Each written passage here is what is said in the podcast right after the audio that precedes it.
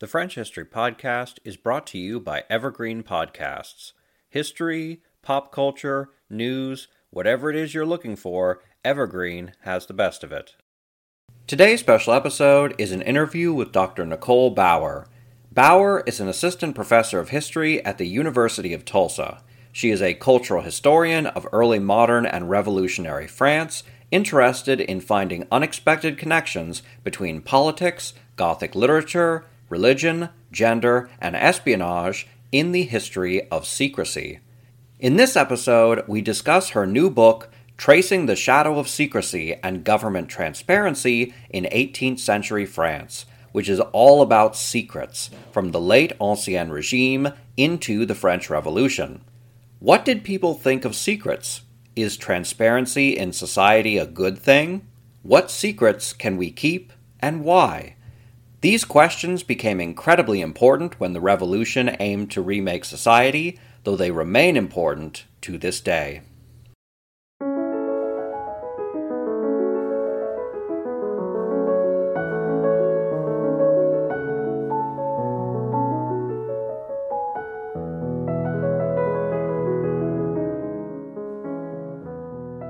Thank you very much for being on the show, Dr. Nicole Bauer. Your book, Tracing the Shadow of Secrecy and Government Transparency in 18th Century France, is a truly fascinating work. Your book is all about secrets, particularly those held by the government. I think in our modern age, many people think that secrets are dangerous and those who work in secret are nefarious people. Yet, in the late Ancien regime, many people viewed secrecy as a natural and even good part of society. Can you explain secrecy's place in French culture before the mid 18th century? Yes, happy to do so. And I'm so glad to be on the podcast, Gary. Thanks for inviting me. Uh, yes, this is just such a fascinating, rich, multi layered, and also um, strange topic that I think I'm trying to say with the book that secrecy and our current contemporary attitudes towards secrecy have strange and deep roots. It's sort of like this lotus blossom. And if you know about the lotus, this metaphor people often use, it's, it's a beautiful blossom above the surface of the water, but in order to thrive, it had these it has these deep roots into the muddy, murky surface or place underneath the water.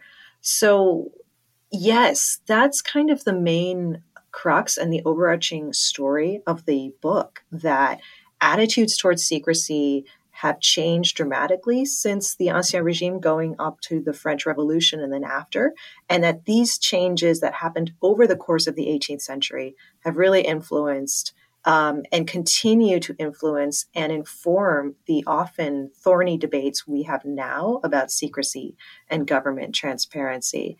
And so, in the Ancien regime, the early 18th century, the 17th century, we could really take this back to, and I'll try to be brief, we can take this back to really the Renaissance and humanists, people like Machiavelli and those who read Machiavelli, like Cardinal Richelieu. They um, they really popularized this idea of not that it was exactly new, but they were very keen on this idea of secrecy. And um, Richelieu especially has this idea of affair of state. An affair of state is maybe something the government does that is maybe murky in a moral way, it's morally dubious, but they keep it secret and they do it for the advantage of the state and the government's power or to consolidate power or in negotiations with other countries. And often it's kept secret. So the interesting thing is for thinkers like that in the Renaissance and the early modern, secrets are power secrets are currency. Everyone is expected to have secrets. Everyone is trying to find out everyone else's secrets. It's not a sense that um, there's no sense that no one would have not have secrets. Uh, everyone does. And you could, some historians talk about an economy of secrets. So let's say if you're in the centers of power, like a royal court, you're playing this game where you're trying to hide your secrets, you're trying to find out the secrets of your enemies. That would lead to those are their weaknesses. You are trying to gain advantage. They are trying to, meanwhile, find out your secrets. And on top of that, there's all these cultural imperatives that are very much tied to gender and masculinity about uh, a masculine, a successful man is has a facade. And that is totally legitimate and that is totally um, valid. And the way you are a successful person at performing masculinity. And it's kind of related to this idea of sprezzatura in the Italian Renaissance. You're nonchalant. You don't show your emotions. Your face is almost a mask. Often they compare the successful elite nobleman or gentleman to a clock where there's all this workings and the movement happening behind, but the dial or the face of the clock is smooth, orderly, composed. And so that is really the ideal for for women as well. The fascinating thing, if I could go on the little gender aside, is that's the ideal for men to be secretive, nonchalant, not showing your emotions, keeping your cards close to your chest, and then finding out the secrets of your enemies.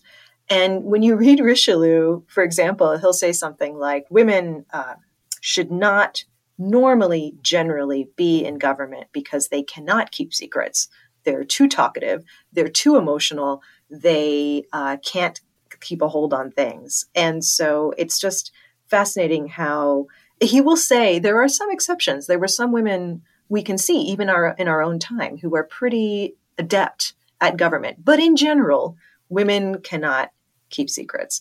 And then it's this hilarious, I think, about face when you get to the Enlightenment, especially after the High Enlightenment, say 1750s, 1760s, when people are starting to read Rousseau.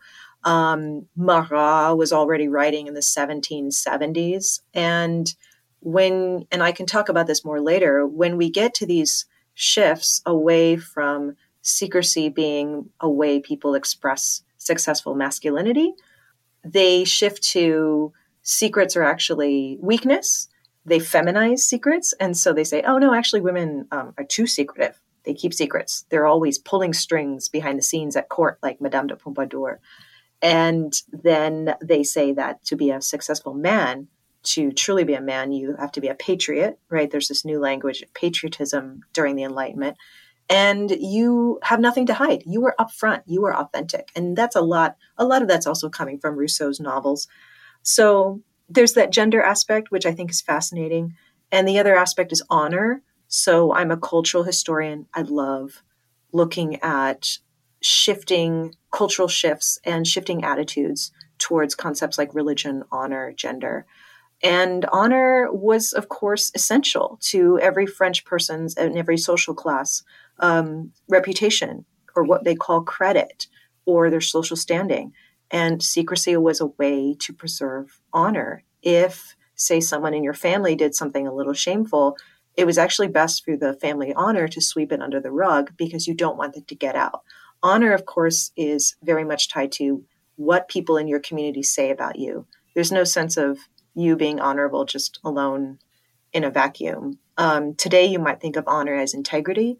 Back then, honor is much more about how people in your community see you, what they say about you, and you certainly don't want to put your dirty laundry out in public. And secrecy is an essential aspect to maintaining family honor. And again, there are changes towards attitudes and on, towards honor in the Enlightenment. So I'll pause there. Um, but those are these two really fascinating aspects gender and honor, I would say for sure, are really important in the old regime no matter what women were doing, they were doing it wrong, whether it's, know, it's keeping like, too many secrets or not keeping them. So you did start to touch on the next question, which is many people have probably heard about the infamous lettre de cachet, letters signed yes. by the king, which often led to individuals being imprisoned or exiled. It may come as a surprise to some that many French people appealed to the king to order lettre de cachet for their family members and loved ones. Why was that? Yes, this is such an interesting, weird practice that again spanned social classes, genders, professions. And so, just to define them really quick, many of your listeners probably know a little French.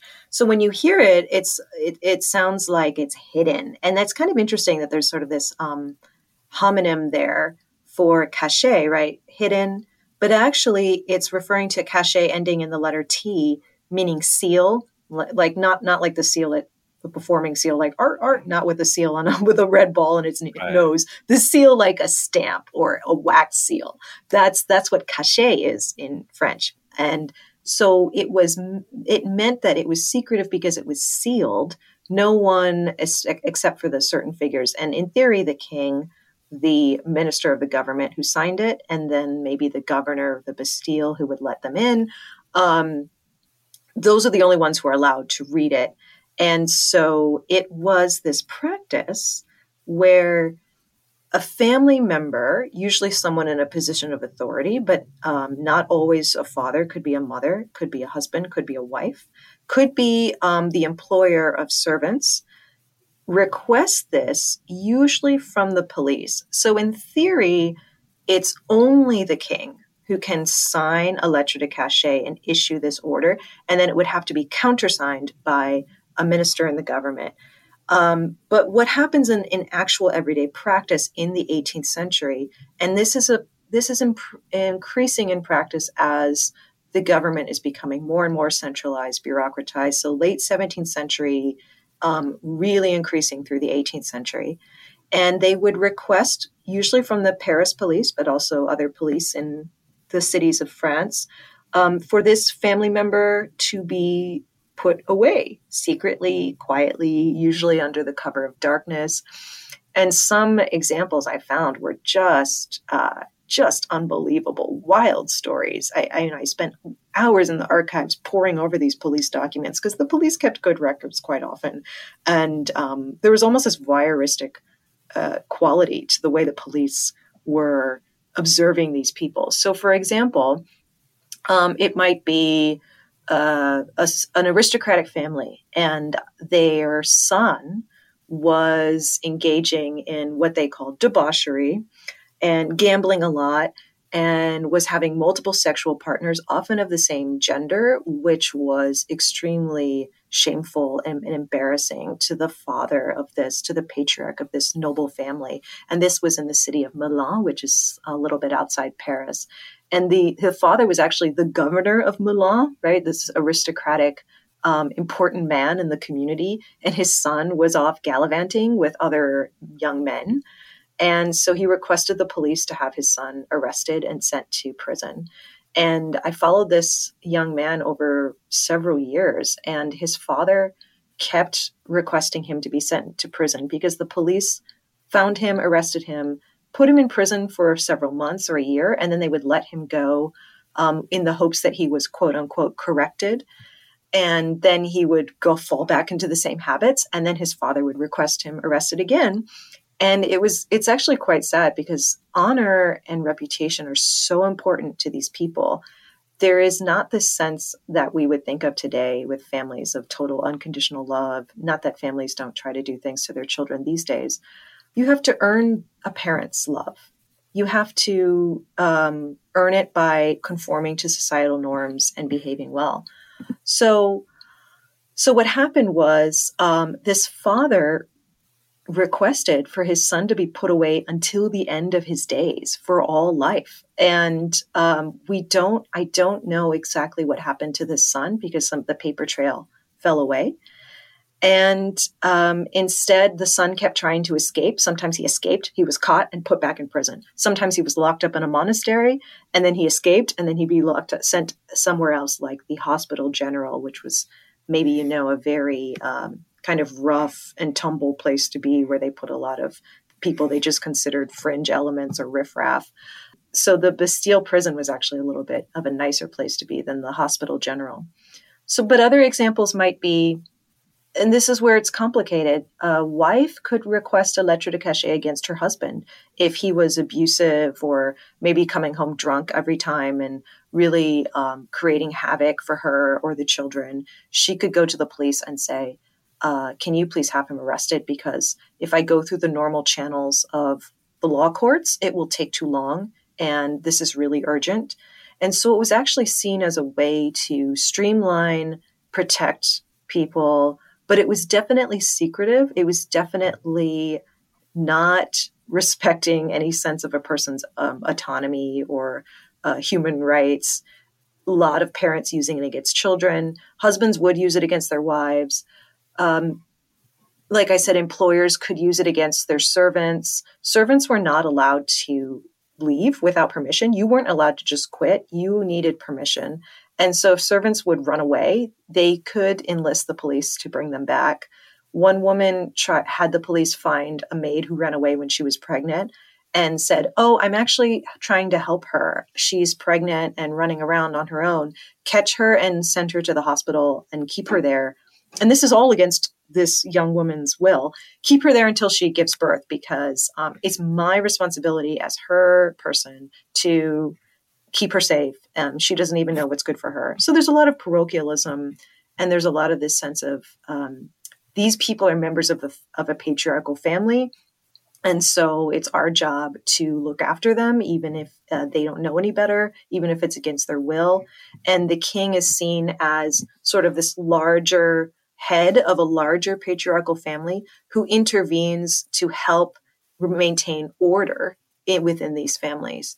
But just to go a little further with this, um, this particularly expands as a practice in the late 17th century, 18th century, because you have a shift, an interesting shift of the government taking away some of the purview of the church.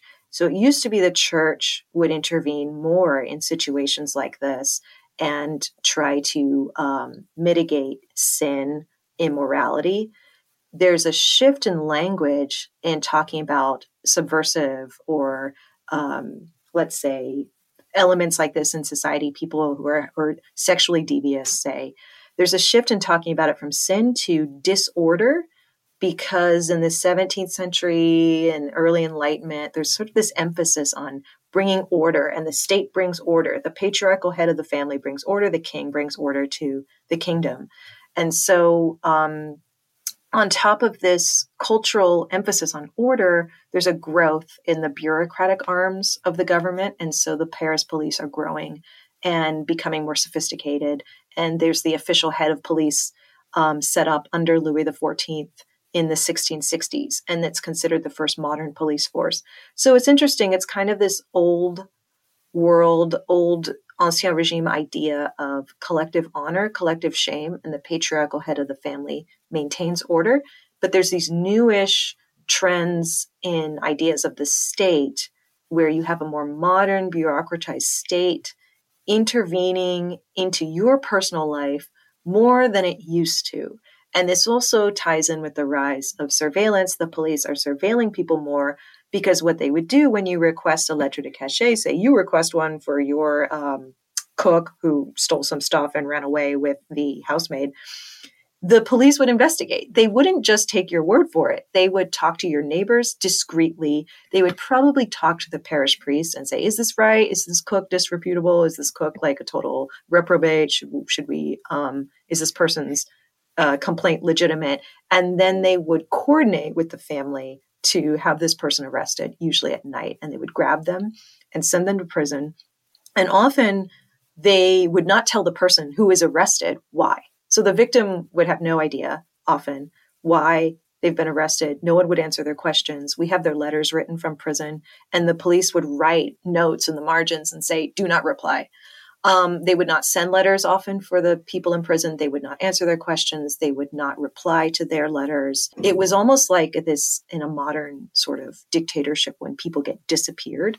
That's kind of what they do to you. You get disappeared. And then say there are family members who didn't know about the arrest and want to know what happened to you, or they just want the police to confirm an arrest, often they would not answer their questions. So there's this whole veil of secrecy around it that the police and the government use that they believe maintains control, helps them keep um, keep a tight grip on things, but also that could enhance or create a sense of terror and fear and uncertainty. Because if you don't even know why you've been arrested, or your family members and friends don't even know if you've been arrested, you just disappeared. That uncertainty and fear, um, at least in theory, for them create gives them an advantage and they can use that say um, to have the upper hand in interrogations or to scare people into cooperating so most people who were arrested by lettre de cachet were family members or servants or spouses some though you do have a few cases high profile but secretive of spies say from foreign countries that they caught and they don't want anyone to know. They certainly don't want that other country maybe to know that they caught this spy and they would interrogate them.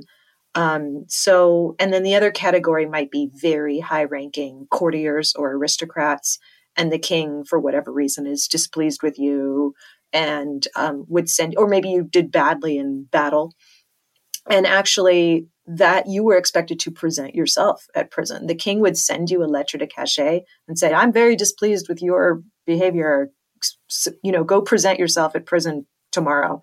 And you were expected to obey. And generally they did. They, they, um, Julian Swann has a fantastic book about dishonor and among aristocrats under Louis 14th and Louis 15th they generally would. They would have they would they would be resigned they would be angry um, but they would obey and they would they would present themselves with a lettre de cachet at the prison door. And part of it was again the uncertainty. They wouldn't know how long the king planned to keep them there. It might just be a few days but they don't know. So they have to go submit and present themselves there and just um, be aware that it could be a two days it could be a year so those are the different categories and i can talk later about how attitudes shifted but basically, contrary to what revolutionaries said, this was a practice solicited by and approved of by most people in French society, at least in the first half of the 18th century. So I'll pause there. You argue that religion played a major role in the turn against secrecy, particularly mm. in the expulsion of the Jesuits from France in 1764. Can you explain who the Jesuits were, who the Jansenists were, and why these two Catholic groups turned on each other, and how the Jansenists emerged victorious? Yes, yes. So this is really, really an interesting story, and one that I feel like I was able to make an interesting contribution or maybe intervention into because for people who are not familiar with this conflict between the Jesuits and the Jansenists, the Jesuits are a, and still are, um, an order in the Catholic Church that began during the Counter Reformation when the church was dealing with, and I'll make this brief, the church was dealing with uh, the Protestant Reformation. And so all these kind of new zealous types emerged to kind of revamp, help um, give the church new life. And there was a lot of this new energy going into the church in the 16th century. New orders like the Jesuits were founded that were both missionaries going abroad, spreading Christianity, and educators in Europe. And so the Jesuits, pretty quickly and to this day, are known as very skilled humanists. They are humanists, so they're very much influenced by Renaissance cultural shifts. Um, educators. And so they very quickly founded many, many cutting edge, high profile um, colleges. And colleges back then were kind of secondary schools for elites. But they also founded some um, schools for lower level education and they were often they often did not charge for an education. So it was generally considered that elites young men from well-off families would go but sometimes there were uh, men from young low more lower class working class families who would go to these schools and you were you would it would you would be considered this the best kind of education you could get before going on to university if you were to do that back then so for example someone like uh, descartes and uh, voltaire went to Jesuit colleges before the Jesuits were expelled in the 1760s. Um, so, this is the kind of reputation they had for teaching you the classics, but also often cutting edge stuff like mathematics, sciences. They were known for being very curious and advanced in studying languages, the physical sciences, astronomy, um, and mathematics, like I said. Um, and they probably developed maybe the first time zone map because the Jesuits were basically a NGO, one of the first. They had a global network. They had missionaries all over the world and they communicated with each other. And so they probably arguably developed one of the first time zone maps because they were starting to experiment with that. So they're just a fascinating uh, order that is really zealous, but also really curious and tied into the scientific revolution and innovations in education. Also, we all owe it to the Jesuits because they probably invented the summer break. They, when they were setting up their schools, they decided, you know, we're not going to have classes during summer because it's too hot. You know, this is in southern Italy, places like that. So, anyway, um, there's that. But they also developed this reputation for being very meddlesome, into intrigue, secretive. And this is because they had kind of this top down method with um, influencing and spreading Christianity, uh, try to get in good with elites.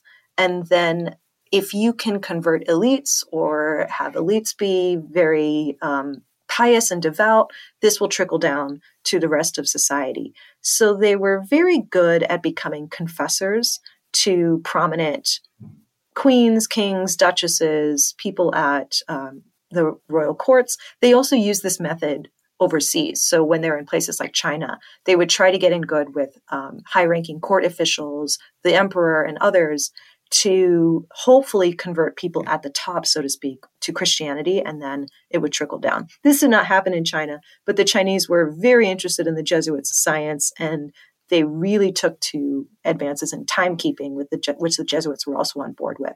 So they're just really interesting people into technical advances and advancements and philosophy and science, all this stuff but they developed this reputation for being secretive and trying to pull the strings again behind the scenes, similar to women. A lot of the accusations you get during the Enlightenment are similar to women at court. Um, they're secretly pulling the strings, they're trying to control things. But added to that, the Jesuits often were accused of a kind of global conspiratorial ness to them. There, there's something about them and their global network, which they did have because of their missionaries, because of their connections. They are uh, plotting to have a worldwide conspiracy and control of the governments behind the scenes, similar to a lot of conspiracy theories today. And the fascinating thing is, and scary thing, is that they were often compared to Jewish people and the, the theories, the conspiracy theories about the Jesuits were very similar to those, even now, anti Semitic conspiracy theories that they have a worldwide network, they are secretly pulling the strings behind the scenes, and they are really foreign. Even if they are in our country, they're not really of our country, they don't really belong, they're actually foreign. So with Jewish people, you know, they would say, "Oh, yes, they're they're living in France, but they're really not French." Um, they use the same arguments with the Jesuits. They say, well, maybe they're French, they grew up here, but they're loyal to Rome and they are ultramontane, meaning loyal to the Pope above all and exclusively. They're not loyal to France, right? They're not loyal to any local government. And they're trying to infiltrate government to control things for Rome and create this worldwide conspiracy to um, rule rule the world, basically. And never mind that the majority of the Jesuits were in the provinces running these small schools, like I said, that is the bulk of their work in Europe.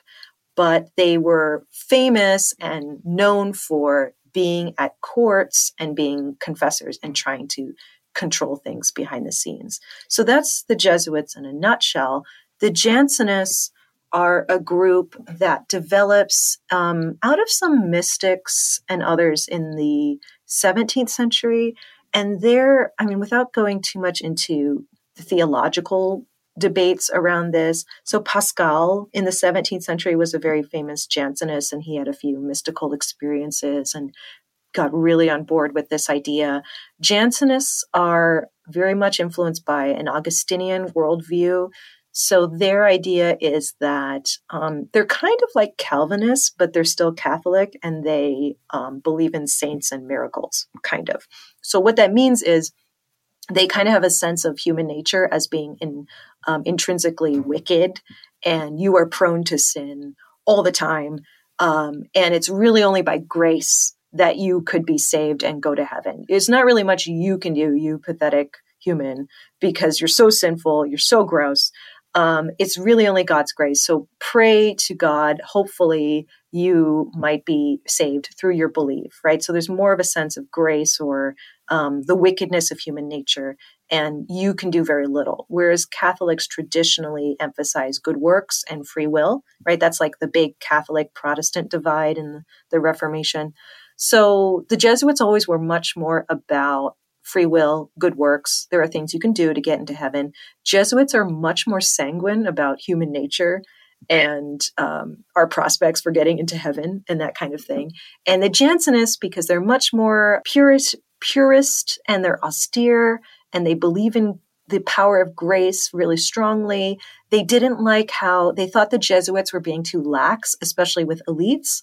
And they were saying, like, oh, yeah, you can still eat lots of meat and, you know, go dancing and, you know, just confess your sins before you die. You'll probably be okay. And they, they didn't like that. They liked things, they liked things to be much more austere and strict.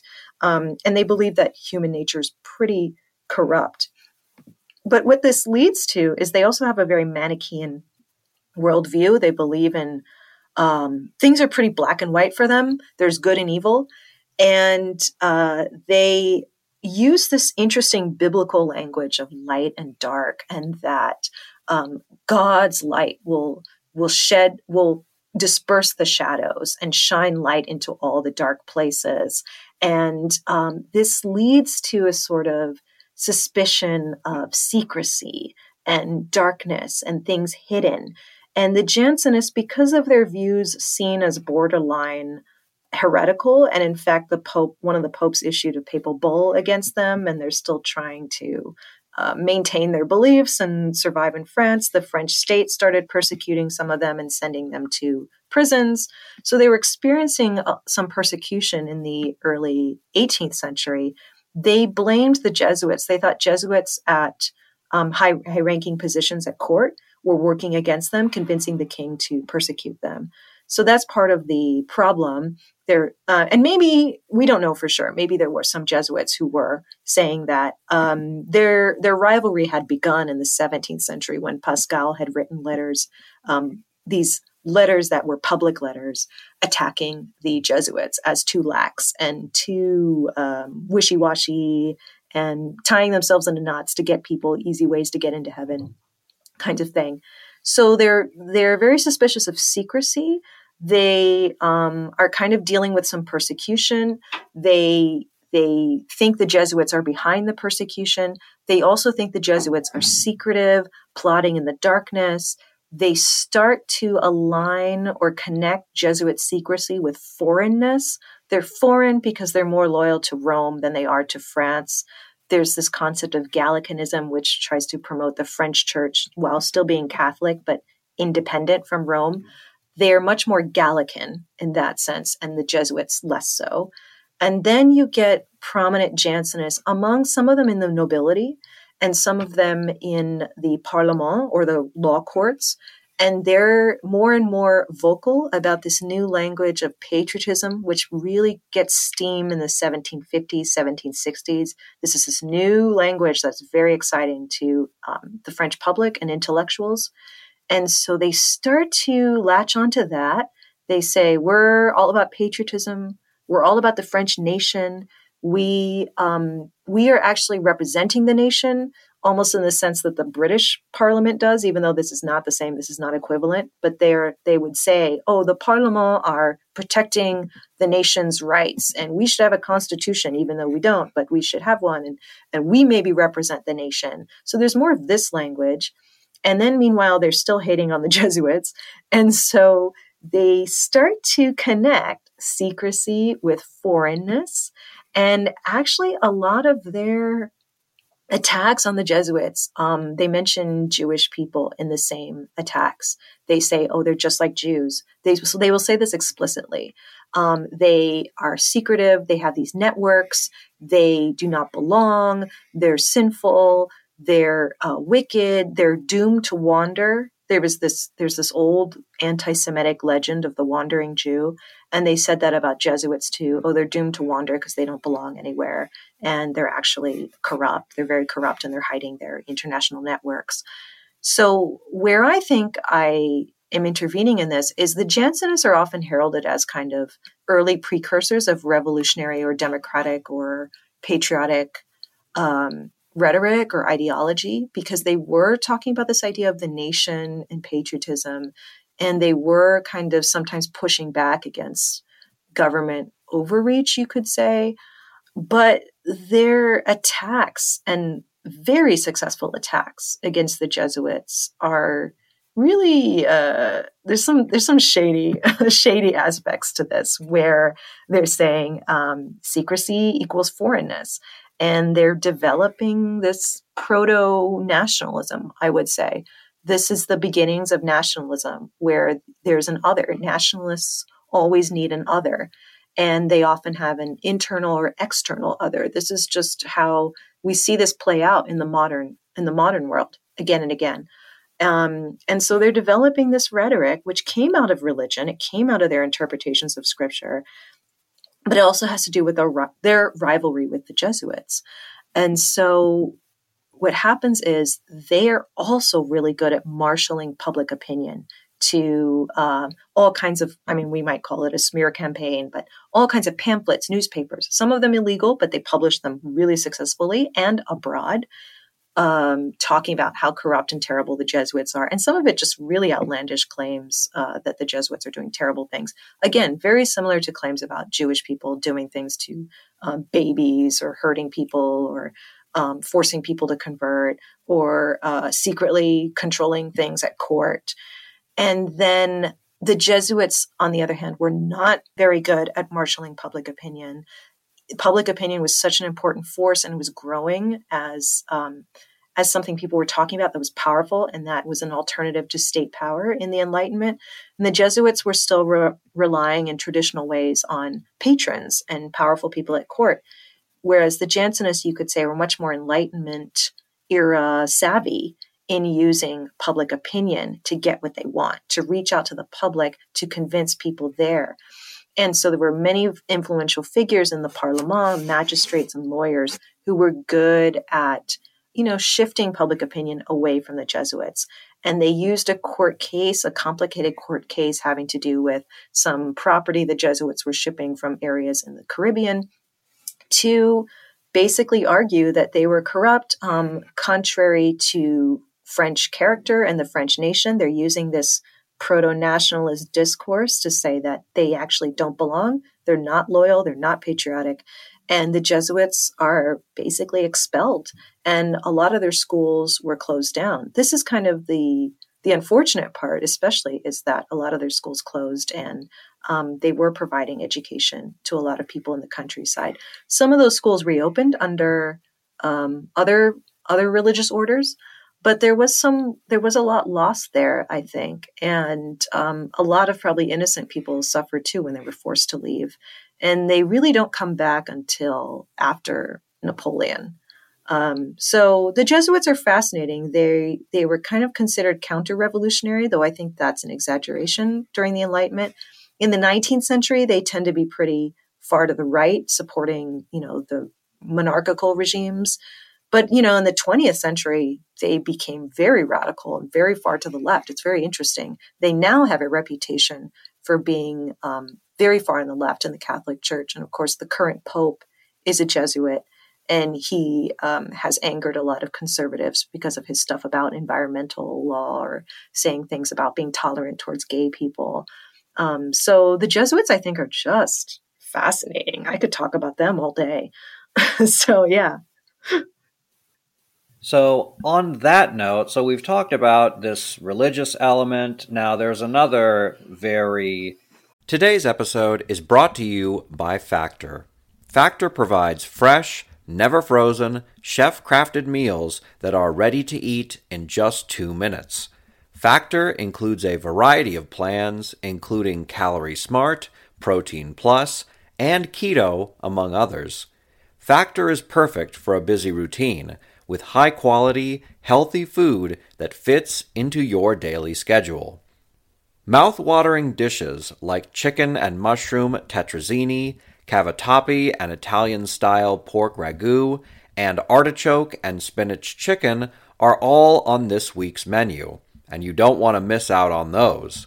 In addition to savory meals, Factor offers snacks and wellness shots, the latter of which has become a personal favorite of mine. Go to factormeals.com slash frenchhistory50 and use the code frenchhistory50 to get 50% off Factor Meals. That again is factormeals.com slash frenchhistory50 and use the code frenchhistory50.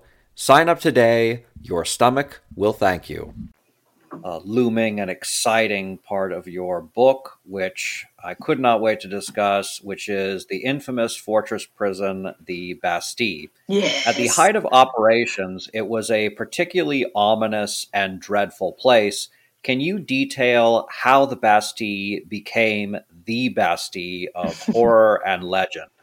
Yeah, so creepy, so dark right? And we we love it though. I mean think of how many times it's been described in french literature and novels of this gives this creepy dark mysterious place. And um, every gothic novel you can think of often has a place reminiscent of this. And yeah i love it too. It's just so creepy and dark. I remember the first time i visited paris when i was younger probably i was a teenager I was so disappointed to learn that it wasn't there anymore. I wanted to go tour it, just like the people I talk about in my books. These, the, my book, these emotional tourists who would try to sneak in during demolition to experience the creepiness of the prison. And um, it's almost like ghost tourism today, which, by the way, is a booming industry. It's just fascinating where people will pay extra money to stay in supposedly haunted areas and haunted hotel rooms. They would do this. Um, during the revolution, people would sneak in, pay the workers to spend the night in maybe a cell that doesn't even have a roof anymore, so they could get a get the creepy vibes and uh, experience what it was like to be there. It's just a fascinating idea in and of itself. Why would someone pay money to get spooked? But people love it. So, so yeah, your question was about how it got this history, right? How it got to be known this way. how it way. became the Bastille of legend. Yes. Yes. Yes. So originally it was built I want to say, the 14th century as a fortress. And um, it really becomes the Bastille legend, I would say, under, again, under Richelieu in the 17th century, um, when more and more he and then Louis XIII were using it to sort of um, mostly to put a, to incarcerate um, feisty aristocrats so they could cool their heels because this was a time when aristocrats were still powerful, right? There's this narrative of Richelieu centralizing the monarchy, trying to tame um, powerful provincial centers, trying to um, bring more power to the monarchy. And if that meant uh, imprisoning or attacking powerful aristocrats, he would do that, right? So um, initially, it was a place for that. And so you didn't have as many, say, peasants or art people from the artisanal classes going there. If they were they were sent somewhere, it's usually the hospital general, um, which was kind of a madhouse slash hospital slash place you just put people who are kind of fringe people or homeless people. They would force, they would collect them and put them there. So um, then you get the creation of the modern police force in the 1660s and more and more, Louis XIV was also using it in that way to put away feisty aristocrats, um, but also spies and anyone else that the government maybe thought was troublesome or knew new dangerous secrets. This is the time period also of the man in the iron mask. And to this day, nobody knows who he is, and many great historians and much ink has been spilled trying to figure out who he is. Um, Paul Sonnino wrote a really great book, and he's he might be right because he's probably an expert on diplomatic history in the 17th century. So, um, but there were a few creepy, murky things that happened during the reign of Louis XIV. One of them is the Man of the Iron Mask. There seems to be evidence that there was a masked prisoner first sent to prisons in the provinces far, far away, like um, Pignerol and other places like this at the borders down in the south.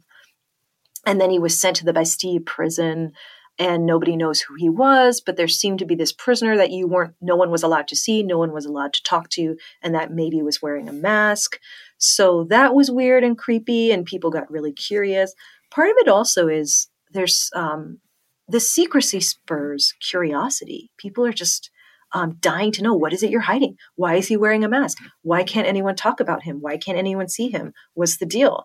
Right. So, of course, when there's secrecy like this, it just spurs all these rumors and stories. Maybe he's a twin brother. Maybe he's someone related to the royal family. So, there's that story, and those rumors start percolating in the reign of Louis XIV, and then they get picked up later by people like Voltaire in the during the Enlightenment. And then there's also creepy, weird things like the affair of the poisons, which happened in the reign of Louis XIV. And just really quick, this was a very crazy, bizarre um, scandal where it seems like a lot of high profile people at the court were involved in Satanism, magic, the occult, and all kinds of weird, creepy stuff like um, a black mass, which is a satanic ritual that's kind of an inversion of a Catholic mass, where you sacrifice an infant to the devil and hopefully will get riches and power in return. And supposedly a lot of people were involved with this, plus poisoning, plus talking to fortune tellers to get wealth and power in, in unsavory ways. And then it got out that maybe the king's mistress was involved. This was Madame de Montespan, probably the most powerful woman at the time, that she was getting involved in um, satanic rituals and they started investigating it and found this wide network of fortune tellers, occultists, other magicians practicing all kinds of all kinds of weird, weird, creepy stuff, alchemy. This whole kind of underground network of magic uh, and dealing in potions in Paris.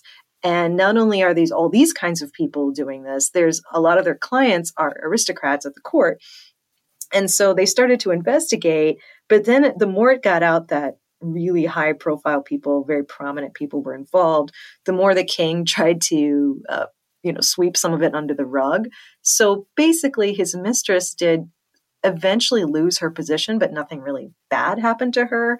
Whereas other people who maybe knew things about her or other pro- high ranking people were sent to prison, and some of them were basically like thrown in dungeons and this isn't even an exaggeration like there, there were people who were kind of thrown in dungeons for the rest of their lives in dark dank places chained to walls and forced not to uh, forbidden to speak about what they knew for the rest of their lives. And so a lot of this weird creepy stuff happened. So it's not an exaggeration to say that people were thrown into dungeons chained to walls and forced to be silent for the rest of their lives. So there's creepy weird stuff like this happening but what's also interesting is Louis XIV was very active in persecuting Protestants and Jansenists, who we know about now.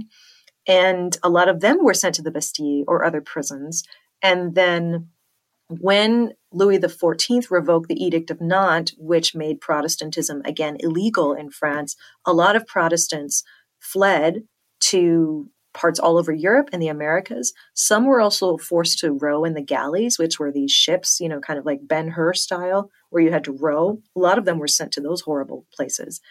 And when they went abroad, they published um, what is now known as the Black Legend or Dark Legend of the Bastille as this creepy, horrible place where people are tortured or locked up forever, and it's just terrible, and it's it's the worst thing that can ever happen to you. And they promoted this legend as a kind of anti-French, anti-Louis XIV propaganda, and it just spread and grew through the 18th century.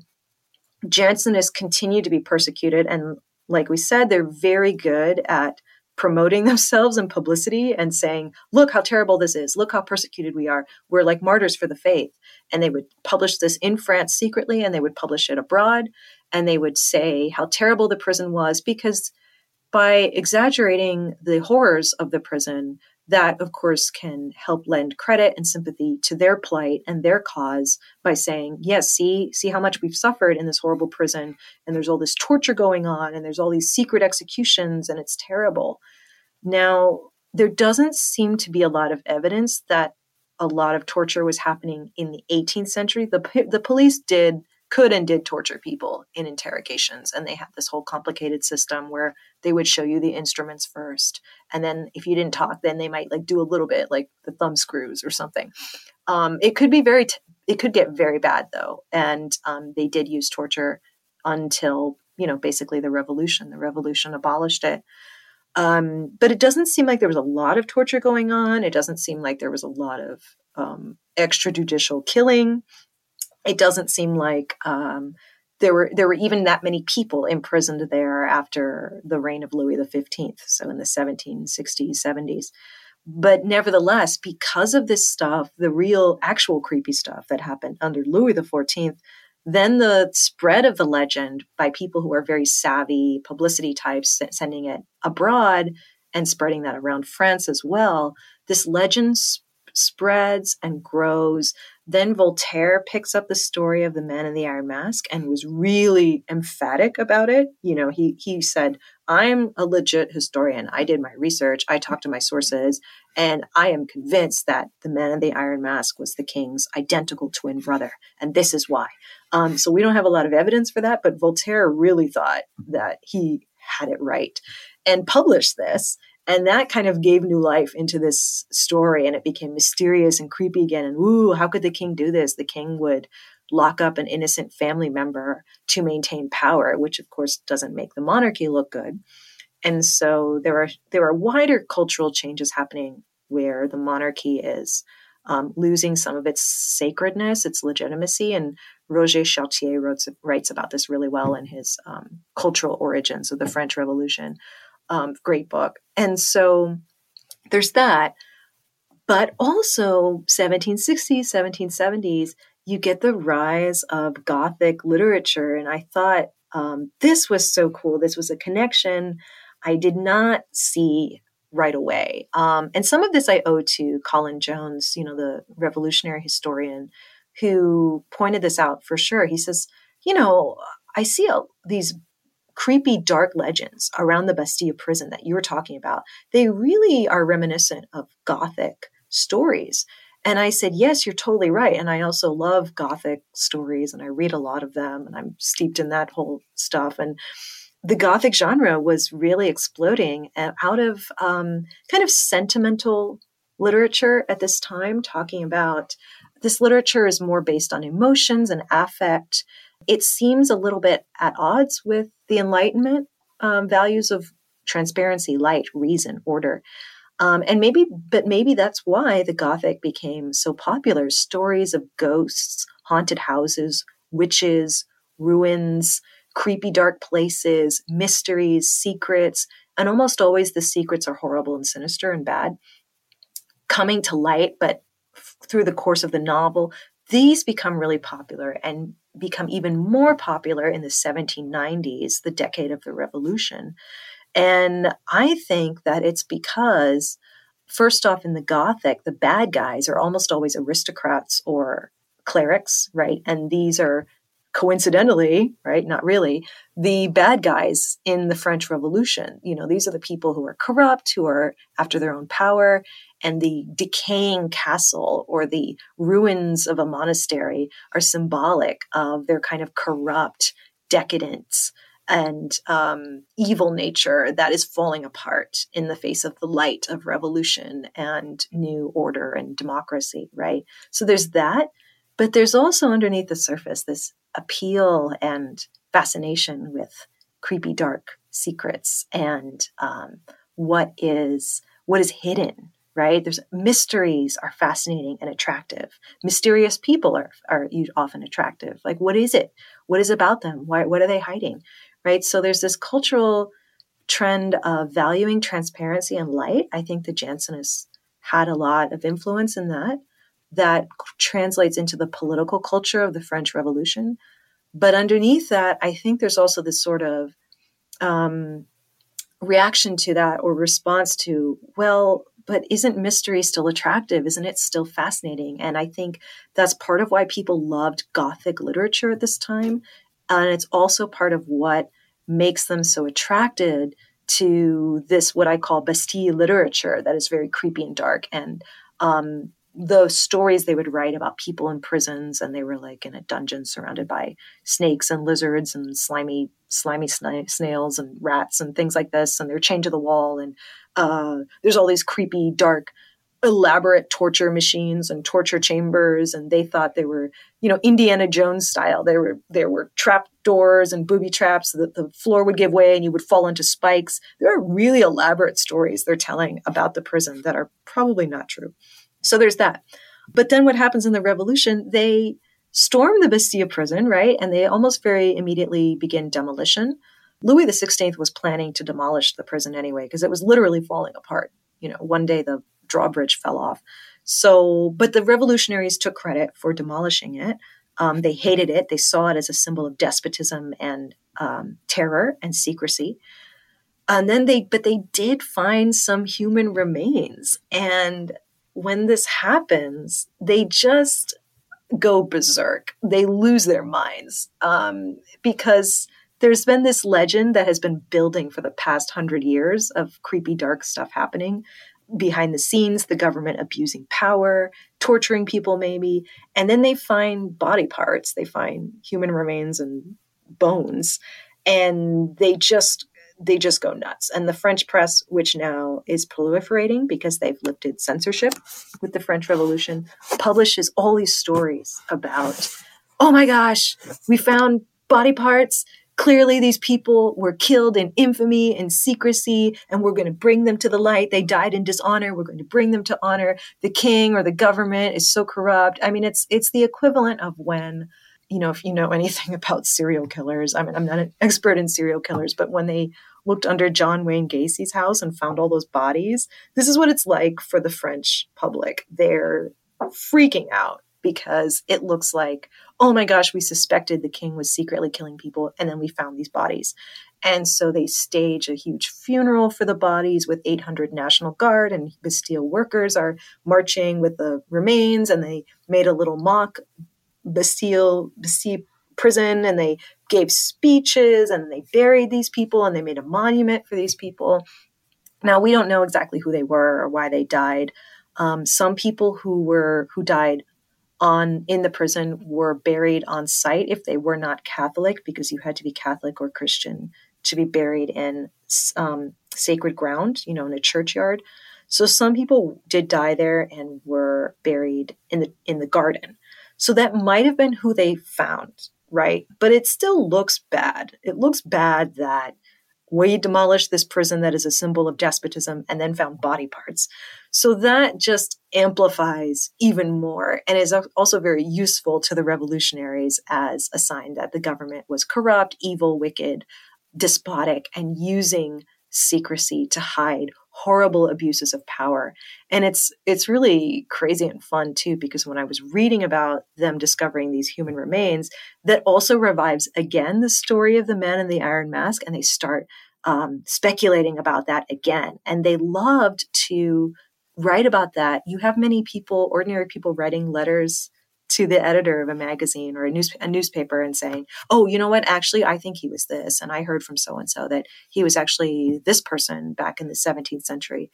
So they're they're titillated, they're fascinated, they're horrified, but they're also, I think, not wanting to admit how attracted they are to mystery. So there's all these layers of the dark legend and then there's the rise of gothic literature and then there's the finding actual human remains in the prison after the storming of the Bastille in 1789. So that's kind of um, I'll pause there, but that's kind of it in a nutshell. It's it's it's wild and crazy though, right? Pulling up to Mickey D's just for drinks? Oh yeah, that's me. Nothing extra, just perfection and a straw. Coming in hot for the coldest cups on the block. Because there are drinks then there are drinks from McDonald's. Mix things up with any size lemonade or sweet tea for $1.49. Perfect with our classic fries. Price and participation may vary, cannot be combined with any other offer. Ba da ba ba ba. Finally, I want to ask a question about the long lasting impact of secrecy and the state. This is actually a sub theme of the podcast. Dr. Joan DeJean did an episode on her book about how Paris police kidnapped innocent women and forced them into exile in Louisiana. I talked with Dr. Deborah Bauer about the development of domestic surveillance services in France between the Franco Prussian War and World War I. My dissertation is on the emergence of mass surveillance of citizens in France and Britain during World War I and how that set the stage for the all seeing intelligence services we have today, like the NSA, GCHQ, and the various French domestic intelligence agencies. This might be a big question and somewhat speculative, but what do you think were the long term impacts of the French Revolution on the country's use of secrecy? Yeah, that's a great question. And we are still, I think, watching that play out in real time. We I, maybe, maybe like the French Revolution itself, are we still grappling with it, figuring out what it means, right? Even though Furet said the revolution is over, um, we are still figuring out how we feel about it, how we interpret it, right? So, with yes that's so that's so interesting how it's kind of become a sub theme of the podcast yeah um and i think it it has to do also with how we as a society um have not closed the books on this. Um the jury is still out. We we don't know yet how we feel about this and i think part of it is we don't even recognize some of our own contradictions around secrecy and transparency. For example since the revolution and you know the rise of civil society and um, you know the I- ideology behind democracy right is that the government should be transparent accountable and um, we have to keep an eye on it right? That what happens when we reverse the gaze? You know we need to keep an eye on the government.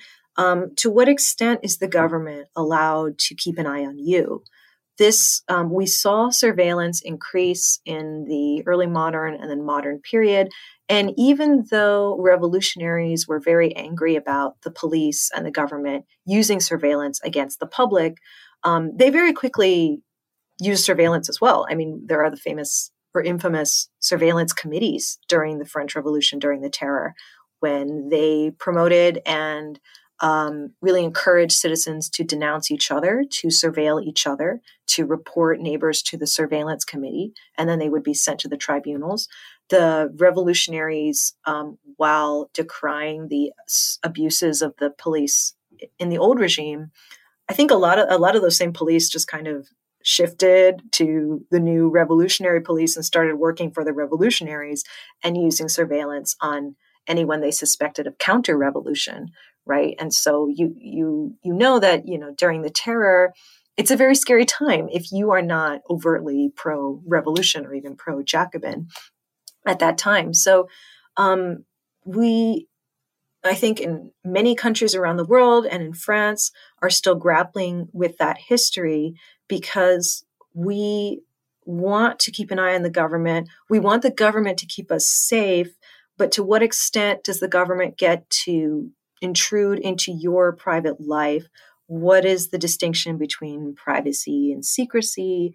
Where do we draw the line if the government needs to keep an eye on people to watch out for any threats to national security, but at the same time does not want to violate your privacy right? So that's why there are a lot of laws in place that you know they, they can't search your house without permission or without a search warrant and things like this. And yet we these debates are still raging right? It's not it's not as if everyone's on the same page with this. And i think um, there's a lot of ways to go in in a lot of directions to go in here. I think one i'd like to mention you know snowden and assange and there was just this recent leak, this one, um, I think he was an, an airman, right? He was in the Air Force and he just leaked government um, documents related to the war in Ukraine here in the United States. Um, there was that that just happened. And sometimes these people are hailed as heroes. They're kind of Robin Hoods, if you will, of information they steal from the rich and give to the poor. They, the, the government's hoarding secrets from you, and um, we're going to share it with you. But then others might say, oh, this is actually not so good because there are some secrets that maybe save lives, or maybe um, we want to keep the secret so that rival countries don't find out what we're planning, right? So there's there's that issue, there's that debate around how heroic is it really to steal secrets from the government and share it with the public? Are there some secrets that actually should remain hidden? Are we really meant to disclose everything? Is is everyone safer if we disclose everything? Um, the problem or the the issue today is that this is up for debate. I mean, that's not necessarily a bad thing, right? We are debating this in the in earlier centuries. It was just a given that the government kept secrets from you. You didn't even have a right to pry into them. Um, but now this is an ongoing, lively debate. How much do we have a right to see into? Um, should everything really be disclosed? Maybe some secrets should be kept secret, at least for a while, right? Maybe some lives will be saved. Maybe that's better for security or a war if we're in a war situation or something like this, right? Although governments have often used emergency situations as an excuse to kind of expand their powers, right? So there's that issue. There's the government should be transparent to us because that's a pretty core value now in a democratic society. Um, but how transparent should we be, right? Do we have a right to privacy? And where does that, where do we draw that line? How many secrets do we get to keep? At the same time, with social media and the internet, often people are willing to sacrifice a lot of their privacy for the sake of convenience. And you know the stuff about your your your information might be on the internet if you use your credit card to buy stuff. And you know and there's a lot of places where you're vulnerable to identity theft. And we have often willingly given up some of that privacy or secrecy in exchange for convenience or fun or what have you right? A lot of people will say they'll love they love to reference 1984 the novel but they will often say, you know, Big Brother didn't have to force a screen on you. You you brought it in your home yourself. You know, maybe you have a what's it that Echo, you know, from Amazon, where uh, it can talk to you and you you tell it what to do, and it can order new toilet paper for you if you're out of toilet paper, or it could also call your mother-in-law if you want to call your mother-in-law. You just say, um, you know, or Siri on your iPhone, call so and so. And there was that recent mishap where someone someone's phone call was accidentally recorded and sent to a bunch of other strangers because there was a malfunction with the with the echo or whatever it was. So part of it is that you know we are not 100% sure. We have not yet grappled with the contradictions um, in our own society between privacy versus transparency. And on top of that is all this new technology which seems to be threatening our privacy and rights to secrecy? And to what extent are we willing to sacrifice or give up some of that privacy for convenience? So i'd say that's one big issue. Another one is and this is just across i think a, a lot of countries is conspiracy theories. And this is kind of one of my other bailiwicks or favorite uh, slash not so favorite topic. Um, is they're just so popular and have gained a lot of ground in recent years throughout, uh, again, throughout many countries, not just the US, but they're very prominent in Europe and elsewhere. Um, and a lot of this is spreading on misinformation.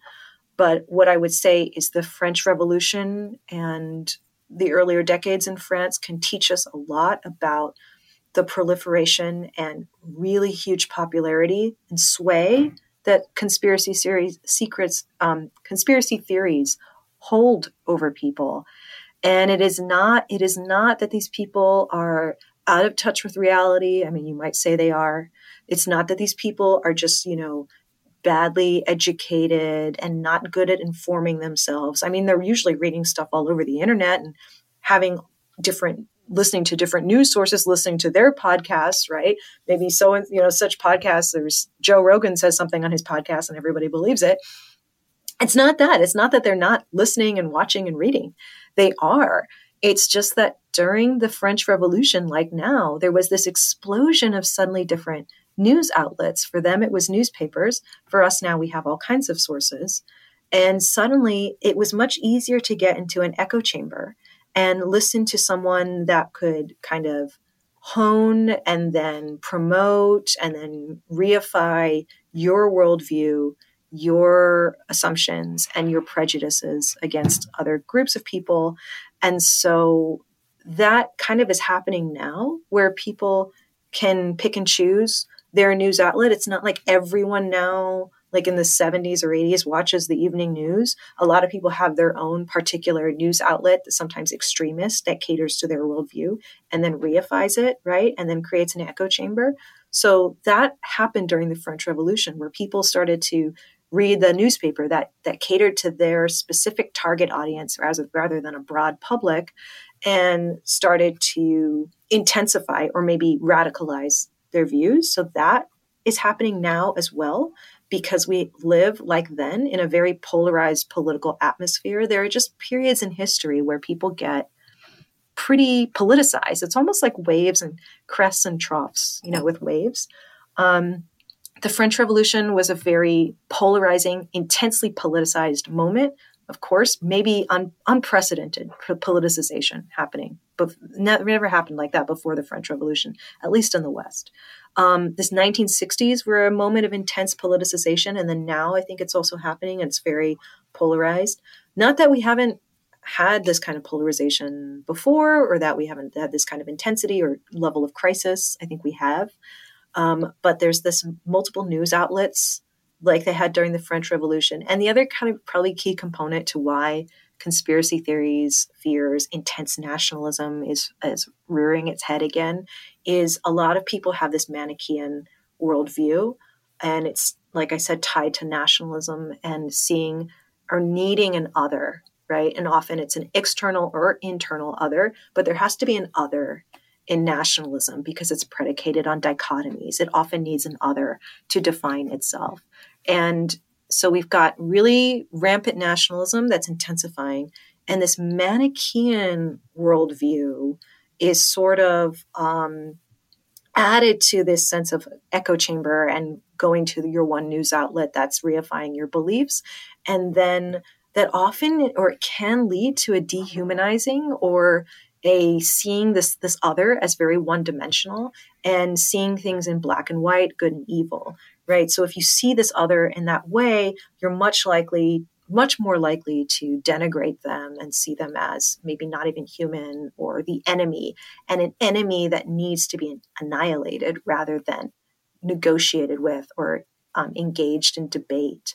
And unfortunately, I mean, we see that now, and that's often the rhetoric you get in the French Revolution during the Terror. They didn't have this sense of enemies let's let's like bring them to the table and have a debate about what to do with the war or whatnot. It was their enemies they don't belong to the nation they need to be you know cut cut out in some way or annihilated right? There's this you see this language a lot in danton and saint-just and robespierre and all this stuff.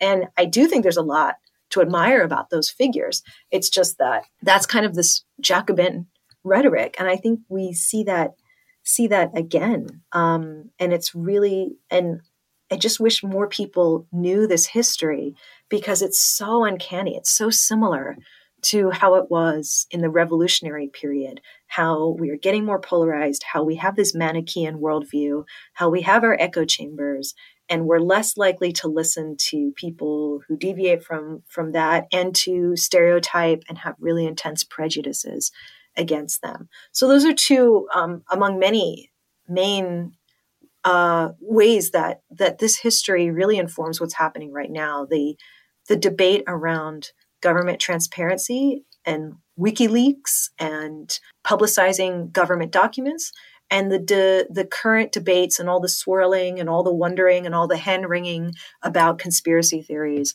and why they're gaining such traction now. What is it about them and what is it about us? And um, conspiracy theories were a big deal and really, really central to the French revolutionary political culture. And so I just think there's a lot there that can teach us about why we're so on so into those now and what's going on. The book is Tracing the Shadow of Secrecy and Government Transparency in 18th Century France. Thank you for being on the show, Dr. Bauer. Thank you. This was a pleasure.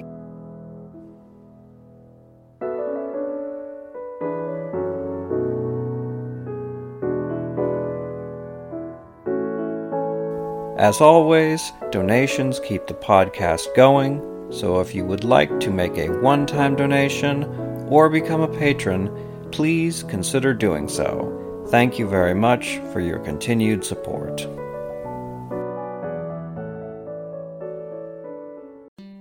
Hello, everyone.